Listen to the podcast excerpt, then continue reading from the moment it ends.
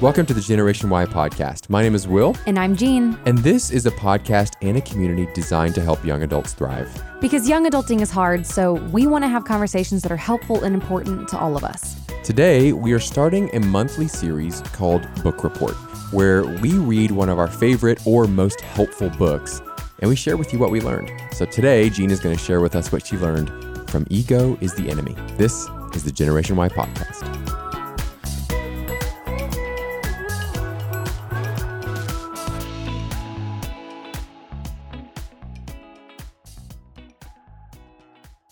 Well, welcome back to what some people To story what's time. to what some people describe the greatest show on earth. oh my gosh, don't they just? Do you remember that movie, The Greatest Show on Earth? Not to be confused Greatest with The Greatest Showman? Showman. No, The Greatest Show on Earth. It was a show about a traveling circus, similar. Um, but I remember there was like a trapeze artist, and he crashed. He crashed as if he was flying a jet. He crashed through a net, And, Oh, and he paralyzed his arm. Mm-hmm. I totally remember my this. grandma used to make me watch it with her. And then some girl had to like walk the tightrope or something. It was a whole thing. It was a whole thing. God bless the 90s. The point is, welcome to the greatest show on earth. yes, absolutely. That's great. So today we are uh, starting a new monthly series called Book Report. One of our It's a book report. one of our favorite parts of elementary school and middle school. oh, I hated doing book reports. Really? I love them now because I love reading, but I was a terrible student growing up. I can see that. Okay, so the point is, we're starting a new monthly series called Book Report, It's where, a book report. where once once a month we are going to share some of our favorite learnings from some of our favorite books. Mm-hmm. Um, and so these might be um, self help books. They might Yeah. be just things that we found helpful, things that we found fun, whatever it is. Last month we did one on change based on Carey Nieuwhof's book Didn't See It Coming, That's right. and it was It was a hot take. it was a hot take. The whole thing was was a hot take. delightfully confrontational, just like this month's book, Ego is the Enemy by Ryan Holiday. Our hope from this is that through this you find value you find things that are helpful for you. Maybe you don't have time to read a book right now.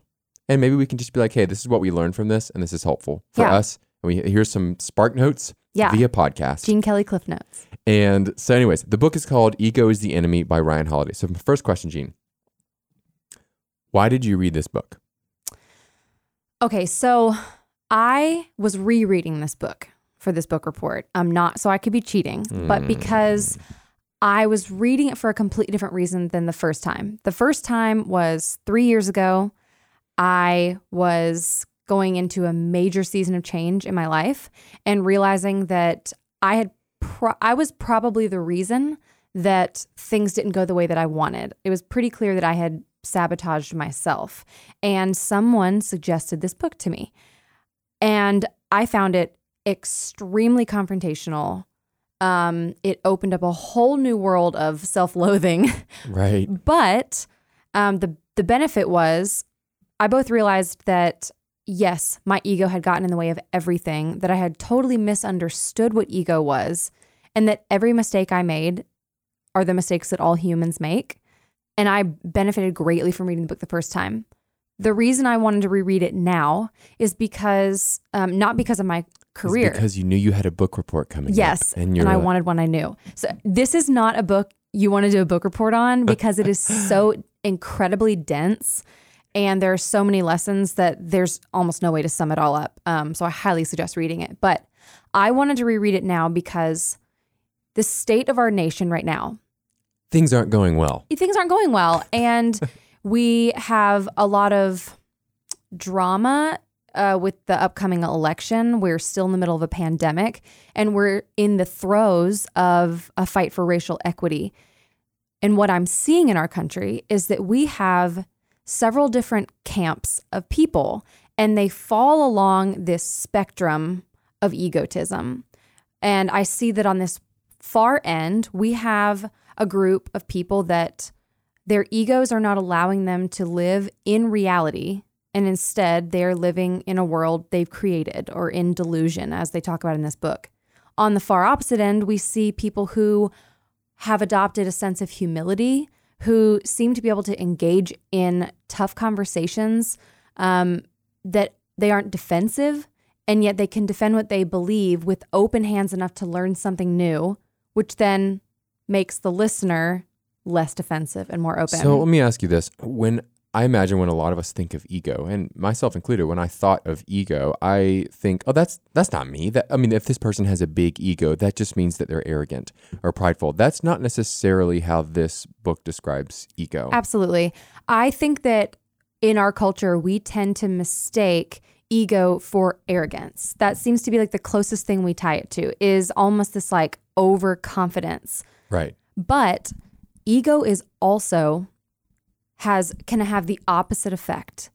It can bring about your greatest insecurities, your greatest self-doubt, and it can sabotage you in every way of actually learning and growing and achieving what you're out to succeed at. So ego is something that everyone has. Yes, you're born with it. And to a degree, to a very small degree, your ego is there to protect you.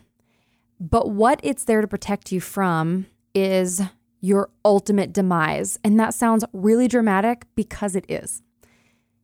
It doesn't want you to try something because if you fail, you might be ruined. Your ego thinks in those terms, very big, very dramatic terms. And you don't know it's thinking that. But when you are about to pursue something and you start to hear a bunch of like negativity and self doubt, that is your ego actually attempting to protect you from ever trying.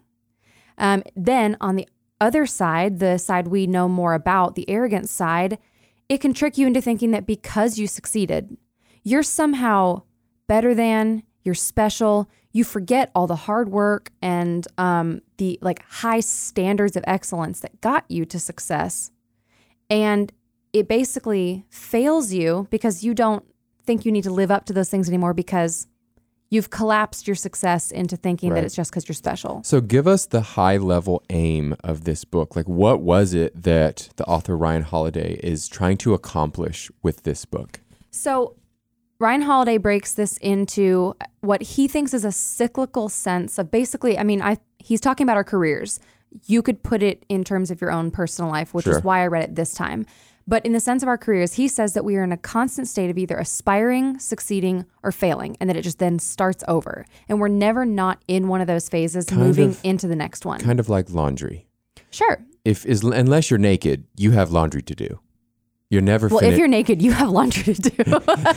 no, but just think about it this way: you can be doing laundry and you can wash every piece of laundry, but if you're wearing clothes, you got dirty clothes. exactly. You're always in that state. Always in the cycle. Um, it's the same. So basically, what he is saying is that um, a lot of us think that our our biggest impediment to our success is actually the outside world. It's external forces, when in fact the biggest enemy in our lives is inside of us, and it is our ego, which is something that we, like you said, we're born with. We can't avoid it. So we have to consciously and continually fight our ego.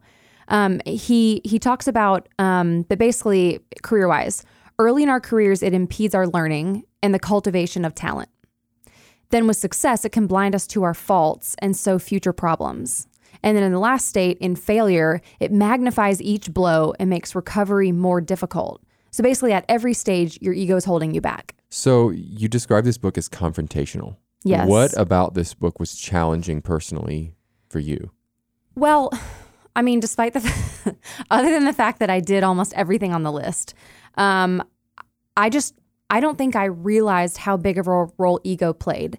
Um, I was someone who definitely thought that ego was basically synonymous with pride. Right. I didn't realize, um, as one author described it, um, Anne Lamott, the novelist, gave this illustration about ego. And this was something that I don't think I had ever grasped until I read what she said. She said to imagine your ego like um, like a radio station.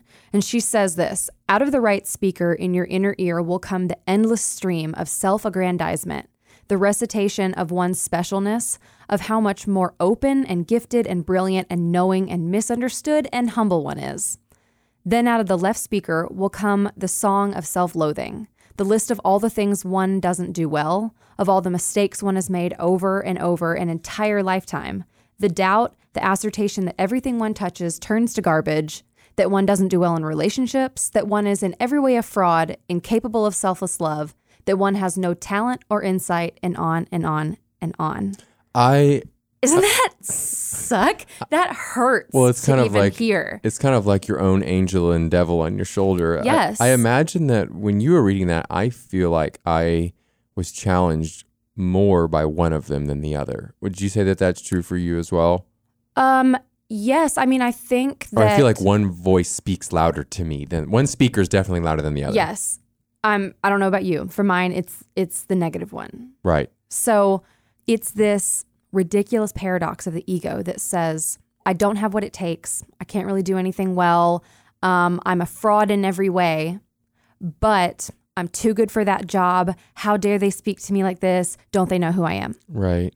And we do both. Yeah, we do. I, I think when I hear that, I, I naturally gravitate to the side of I'm an optimist and I tend to just like see the world in rose colored glasses and some really do. sometimes to see myself in rose colored glasses where I'm like, oh, it's fine. Like everything's fine. This is great. To where, you know, I'm sure there have to be reality checks where they're like, hey, I think you need to practice a little more at this. Or like, hey, this Sure. is and I was like, oh no. Um Well, to that point, I think that um, in the in the success portion of this book, they talk about um, always staying a student, which is also part of the aspiring phase. Like you need to be a student, um, which also requires really suppressing your ego because that means you need to have the humility to learn from others. But then once you reach a level of success, um, which I mean, you could say that you have, I have a very successful you are podcast. super successful. um, but basically, that once you reach success, that you need you need to suppress your ego so that you can come from a place of that understanding and mastery is fluid and it's a continual process. You're not done. You're not done cooking, and Right. that basically the day you stop learning is the day you start dying. I mean, it's very dramatic. That's how they put it in the book, but. Um, they talk about this. They say that humility engenders learning um, because it beats back arrogance that puts blinders on. It leaves you open to truths that reveal themselves so that you don't stand in your own way. Yeah. And that's that is tricky because that just means constantly forcing yourself into a place of humility and suppressing your ego so that you don't end up sabotaging yourself. So how does Ryan Holiday tell you to do that? So the way he talks about being able to both identify and suppress your ego is in a lot of these cases, we can be really resistant to criticism. But the one thing that we don't really build up a resistance toward is praise. We love when people say things that make us feel good, but by leaning too hard into that, we can become almost absolutely resistant to Yeah. being able to receive feedback. And pride and ego dulls all of these senses. Um, and what it can even do is tune up your more negative parts, like sensitivity, a persecution complex, and the ability to make everything about us. We have to cultivate protection against validation and gratification that comes our way as soon as we show promise. Um, and to do that, they suggest asking yourself two questions. I'm sure there are tons of questions, but I think this was a really good place to start. They say, ask yourself this when you feel pride or ego. One, what am I missing right now that a more humble person might see? And two, what am I avoiding or running from with my bluster, franticness, and embellishments? I- I think that as we talk about a, a little bit of that, um, there are people who have difficulty receiving compliments or difficulty receiving praise. And that's interesting to me as I hear you say this, is that it could that be something that they're avoiding? Um, I think of the way that I grew up. I grew up um, in a home where I was celebrated for everything. Everything I ever did was on display. It was like, look, you know, look at how well Will's doing at this, or look at this thing that you made, or this thing that you did. And I learned to live off of praise. I learned to do things just for the praise, or just for the applause, or just for the recognition that I would get because of it. And then what happened was it became really difficult for me to put work into things when I knew that there wouldn't be praise. Right. And I, I think that that's probably true for people, but I think it's also the opposite is true for people as well. For sure. I mean, I'm assuming everybody, as soon as they leave school, has experienced that. You no longer get instant validation for doing a good job. You leave school and now you could work really hard on something and get no praise. Well, see, that's the thing.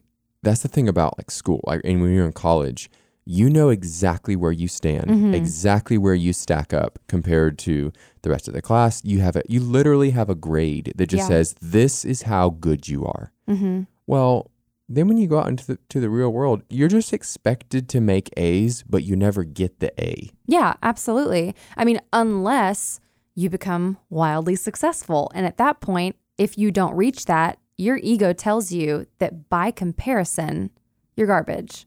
That's that's why I feel like money in a lot of ways is so tied to ego, eh, or it can Sure. it can be because in some ways it's a grade and a status, and it is a litmus test of how well you're doing. Yeah.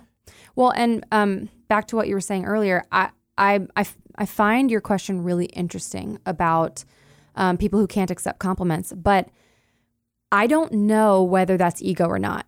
I know for me, it's not that I didn't like praise, but it depends on the values taught in your household or in your community. Boastfulness was about the worst thing you could ever do Yeah.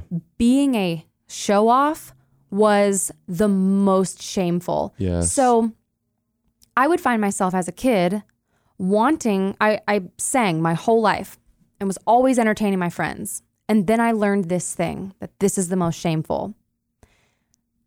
I went from being able to sing in front of people all the time, just like living in my own world, to I no longer sang in front of people for fear I'd be a show off. Hmm. I only sang in talent shows because that was a socially acceptable way to show a talent and it's not showing off and it's not being boastful. yeah. I became someone who could not accept a compliment, but that wasn't from a place of humility, it was from a place of shame. So yeah. who knows what all of our motivations are? Yeah, I was a show off as a kid. Um, so did anything about this book as you were reading this? Did anything like um make you angry? Oh my gosh. I mean, angry at myself. Yes. Like, Like what? oh my gosh. There was this one section. So, in the aspiring chapter, one of the very first section is called Talk, Talk, Talk. And in this section, I was like, oh, well, we've been set up to fail in this regard. We live in a culture of constant self promotion. You can't just be a person anymore. You have to have a personal brand. Mm-hmm. And it's exhausting and it forces us to essentially tell a story. But what happens is we tell that story for so long that just from a psychological perspective, eventually we collapse that story into reality. And we now can't tell the difference between our real life and who we really are and the story we're telling online. So this has become a normal phenomenon for anyone to do, even just if even if you're a high schooler or if mm-hmm. you're a celebrity. Either one, everyone's doing it. And we kind of feel like we have to do it to remain relevant. The problem with it is we waste so much energy talking about what we're going to do, what we're about, that eventually we end up spending so much energy because talking and doing Mm-hmm. pulls from the same well of energy. Yeah. We spend so much time talking about it and promoting about it that we end up thinking we're actually doing something about it. Wow, if that isn't a call out. And I'm super guilty of this during my music Yeah. career. I fell into that trap of I would talk so much about what my vision was and talk about what the plans were and talk about where we were headed. And it would make me feel productive when in fact, I hadn't done anything yet. I mean, I was writing and we were in the recording process, but I did not have a product Right. and yet I was I was promoting it all along the way, which meant there would be days or even weeks sometimes that I would feel fully content that I am working so hard toward my goal. And now looking back, I'm like, no, you were just talking about it. I think that ego might play a role in who we date, what kind of job we have. Oh, yeah. Like just because you might be dating somebody and know that they're not good for you, but you stay with them because they make you feel good about yourself. Yes, Uh, absolutely. You, s- you know that you're not compatible, but you know that the status of having that person, you f- you have a fear that you might never find someone that elevates you the way that that person does. Maybe Right. you have a job that you hate, but you love the title. You love the title that you have because of the ego that it gives you, but you hate the job that you have. There is a section in the success chapter under what is important to you, which is so important to answer because you have to decide what is actually important to you, what actually matters to you, and not what your ego says, because your ego will sway you. And he tells this amazing story about it's at the end of the Civil War, and Grant and Sherman are like the two most respected and important men in America. And essentially, because they were responsible for the Union victory, the president was like, um, or the country was like, we're so grateful to you. You can have anything you want. Well, Sherman, who had always just been this like super humble but successful man, who had always focused so much more on the doing instead of the being, um, which our culture pretty much tells us to do the opposite like be all these things and not talking us through like what are the action steps. So Sherman's basically like, yeah, no, I'm good. I just want to I just want to retire to New York City and he did that and he lived by all accounts like a very content happy life. Meanwhile, Grant, who had expressed no prior interest in politics and in fact had succeeded greatly as a general precisely because he didn't know how to play politics, chose instead to pursue the highest office in the land, the presidency. So here's what happened to him. Because he's a hero, he's elected by a landslide and then presided over the, one of the most corrupt, contentious, and least effective administrations in American history. So he's this like genuinely good and loyal person who was not cut out for the dirty world that he was in. Um, and it, they said it made quick work of him. He left the office a maligned and controversial figure after two exhausting terms, almost surprised by how poorly it had gone. After the presidency, Grant invested almost every penny he had to create a financial brokerage house with a controversial investor named Ferdinand Ward. Ward was a Bernie Madoff of his day, and he turned this business into a Ponzi scheme and publicly bankrupted Grant. As Sherman wrote with sympathy and understanding of his friend, saying Grant had aimed to rival the millionaires who would have given their all to have won any of his battles. Grant had accomplished so much, but to him, it just wasn't enough, and he couldn't decide what was important to him and what actually mattered. And he says that this is basically how it seems to go. We're never happy with what we have, we want what others have too.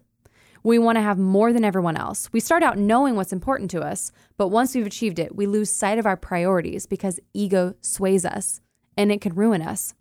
Now, the story goes on for Grant that he was this great man and he was compelled by a sense of honor to cover his debts for the firm, so he took out a loan using his priceless war mementos as collateral. Broken in mind, spirit, and body, the last years of his life found him battling painful throat cancer and racing to finish his memoirs so that he could leave his family with something to live on. And he made it just barely. Mm. Is that not the saddest Yeah. story? And I'm just like, God, he just didn't know what he wanted. And because he didn't know what mattered to him, he was offered something he didn't even want that wound up only bringing him unhappiness, but he took it because his ego swayed him. Hmm. So uh, my original, you know, I was going to ask the question, who is this book for or who would like this book? Oh my gosh. But then now after hearing you talk about this, it sounds like everyone. Well, everybody values something different. And like I said, the first time I read it, it was about my career. The second time I read it, it was that I just realized in our country right now, we need a massive ego check. Uh, We need to get our pride out of the way because we are becoming so divisive by not being open to learning, um, not being willing to call out things in ourselves that we've been wrong about. And I think that for anybody who is at that place in their life, but they're not exactly sure how to fight these things and they need some guidance, this book will not only just read you for filth and call out everything that you did or didn't know you've been doing, but it actually gives you tools like What are some of those tools? Want to talk about so those? w- this is more of a personal thing, but I would highly recommend reading this book like this. This book is broken up into three parts. Like I said, aspire, succeed, and failure. But each one of them have sections. Like I said, talk, talk, talk, and don't tell yourself a story and all this stuff inside of each section. When I went through it the first time, at the end of each section, I stopped and I got out a note card and I asked myself every question or answered for myself every example that they gave and found examples in my own life where I had believed something I shouldn't have, where I had fallen into that trap, and I wrote it all down so that I would be like, I fully understand this as a concept before I move on. And sometimes I would only do one section a day. Like mm. I use this almost as a workbook instead of a book that you read because it is, like I said, so dense. And it was it was incredibly helpful. And looking back now, I still have these notes at the end of each section and I'm reading through them and I'm like, some of these I still have some room to grow on. Some of these are still an issue for me, like the negative si- negative talk side of ego. But the arrogant talk side of ego, just being able to look back, seeing that progress is I mean, it's incredible. I feel like of a lot of the conflicts that you have in life, um, ego a lot of times is one of the main contributors to those. Like if- Absolutely. If, you and I are in a disagreement about something, typically it's because during that disagreement, I am seeking to be understood instead of seeking to understand. Yeah. And really, what that is, is just my ego. It's just me not wanting to be fluid and flexible and learn and understand. And, and this is true professionally or personally. The minute you stop asking questions and the minute you stop thinking that you have something to learn is the minute you will stop growing. in this book it talks about that element of always staying a student and it this is what this is what i think i couldn't articulate exactly when i wanted to pick this book back up in light of everything going on in our country right now but i read this section um, on page it starts on page 104 um, about under always staying a student and it says that too often convinced of our own intelligence we stay in a comfort zone that ensures we never feel stupid and are never challenged to learn or reconsider what we know. Yeah. That is exactly what we are seeing in our country right now. I mean, regardless of what of what so side you feel like you're on and I I mean, God, I hope we get to a point where we don't feel like we're on sides. But but if you are on opposite ends, there is this ego that says, I am right. And what I'm right about is also my identity. And so if you disagree with me, Right. not only are you wrong, you as a person are wrong. Or if, in order for me to change my mind, would mean that who I am currently is wrong. And I'll just say this too it is really difficult for all of us to recognize ego in ourselves. Right. To recognize, you know, they say check your ego. The reason you have to check it is because oftentimes it goes unchecked and it just sits there beneath the surface. Yeah. And, it sounds like it's you talking. Right. And so something I think is helpful, and someone named Jeff Henderson, you know, coined this phrase for me, and, and he said, ask someone the question, what is it like to be on the other side of me? What is it like to be on the other side of me? Because here's the thing if you lack self awareness, you are the last person to know about it. And so if something is ego, maybe you're struggling with that, ask somebody close to you and just say, hey, what do you experience? from me. What is it? What's it? What's it like to be on the other side of me? And I said, oh, you know what? If this is a safe space, here is you know something that might be helpful for you to check your ego. Absolutely. And I mean, to do that, you obviously need to have pretty open hands. You need to be open to that criticism and not just open, but actually seeking it out. And one of the things that they talk about in this book is is, you know, suggestions for this. Pick up a book on a topic that you know next to nothing about. Put yourself in rooms where you're the least knowledgeable person.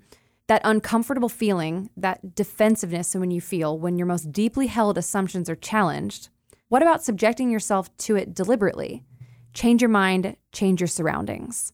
Yeah. It's incredible advice. And it's truly something that right now we as a nation and just as people need to put ourselves in those situations. We need to pull ourselves out of this idea that we have it all figured out, even if we truly feel that it's righteous, hmm. because we don't know everything. And there's so much more to learn. And what will happen is we'll say, Oh, I have no problem with doing research. But is it research that confirms your bias? Because we happen to live in an echo chamber, all of us, no matter where we live. And if we don't seek out information that opposes that, then all we're doing is looking for information that confirms our current worldview and we're rejecting anything that bumps up against it. Yeah. How have you changed your day to day life after reading this book? I've tried to become more attuned to what is my voice and what is my ego because truly it is different parts of your brain. You have different voices. You have one that is truly you, and then you have one that always sounds defensive. That is your ego. And I've really tried to learn Mm, the difference in those voices so that I can check myself. yeah. It's been it's been an absolutely invaluable. It has changed the way I interact with success, with my career, with my relationships. No, I think that's so good. Uh, Um, I'm really excited to. I know the book's been out for a while, but I'm really yeah, excited this is to not a it. this is not a new book, but everything that uh, Ryan Holiday talks about in this book is so relevant, and and honestly, it's why I was drawn to rereading it now. I think it's more relevant now than it was in our culture ten years ago. Yeah, when you think of all the stagnation that's happening in our bipartisan government and and you know on our Senate floor and things like that, I feel like so much of what keeps things stagnant is ego. If you would just Yeah. be willing to move, then we could start making Yeah, progress. and a willingness to challenge your long held beliefs and don't hold them like they are you and realize that you you are an entity unto yourself and that your beliefs and your opinions are like a breeze passing by you and throughout your life you will reach out and you will grab hold of certain beliefs and certain opinions but you're not supposed to hold on to them your whole life. If you are evolving and you're growing, you will have periods of your life where you let go of something you've been holding and you grab onto something that is new, something that probably rejects some of your old beliefs, but you are, when you're open to learning something new, you will experience letting go of something old. That's great. The book is called Ego is the Enemy by Ryan Holiday. We will link it in our show notes so that you can go and check it out and read it. I'm really excited to read it. It was As well. So it was just so good. I- Thank I- you, Ryan Holiday, for writing this book. You've saved me twice in my life already. Yeah, yeah. And our hope is that by reading this book, it would be as helpful for you as it has been for for you, Jean, and, and for me when I read it. Um, Absolutely. So we'll we'll put a link. Make sure you use the link that's in our show notes there to get this book. Um, again, Ego is the Enemy by Ryan Holiday. And uh, if this was helpful for you, share it with a friend and subscribe so you don't miss any of our episodes, which come out weekly. And we will. This is our first book report. Yeah. Um, we hope and- you liked it. Yeah, we hope you like uh, Jean's book I report felt like today. I was back in college. And so we're gonna do one of these episodes, uh, one of the book report episodes every month. So it'll be my turn next month. And what are you ver- going to do? Ooh, maybe Harry Potter and the Sorcerer's Stone. I mean, Just kidding. I love that journey for you, but Uh, all seven Harry Potters. Perfect. No, I don't know. I haven't picked yet. Don't rush Okay. me. I still have a month to think about it. so this was book report. We hope that you guys enjoyed this. And Book report. And as always, please uh, give us a follow on our social at Gen Y Podcast. That's at G E N W H Y Podcast. We post all sorts of premium content Premium, top notch, on there. quality content. yeah, and we would love to hear from you there as well. Or you can shoot us an email at info at genypodcast.com. We love you guys. And at that email address, if you have any topics that you'd really love for us to discuss on this podcast, please shoot them to us um, because we're always looking for ideas and we want to know what you guys want to learn more about. That's right. Maybe we'll do a series on rating breakfast cereals Ooh. based on consistency, crunchiness, ability to and dissolve in milk. mouthfeel. um, also, guys, um, we would love for you to rate us. If you if you like this podcast, if you've enjoyed listening to it, we would love for you to rate us. That's super helpful for um, For our egos. for our egos. Just kidding. Um, I mean, it helps, but mostly by rating our podcast, it helps other people find our podcast. Yes. And um, with that being said, if you think of a friend or a family member who could benefit from this podcast, who is on this journey as well, please feel free to share it with them. We would love to have them join our community. That's right. And as always, we'll see you next week with another episode of the Generation Y podcast.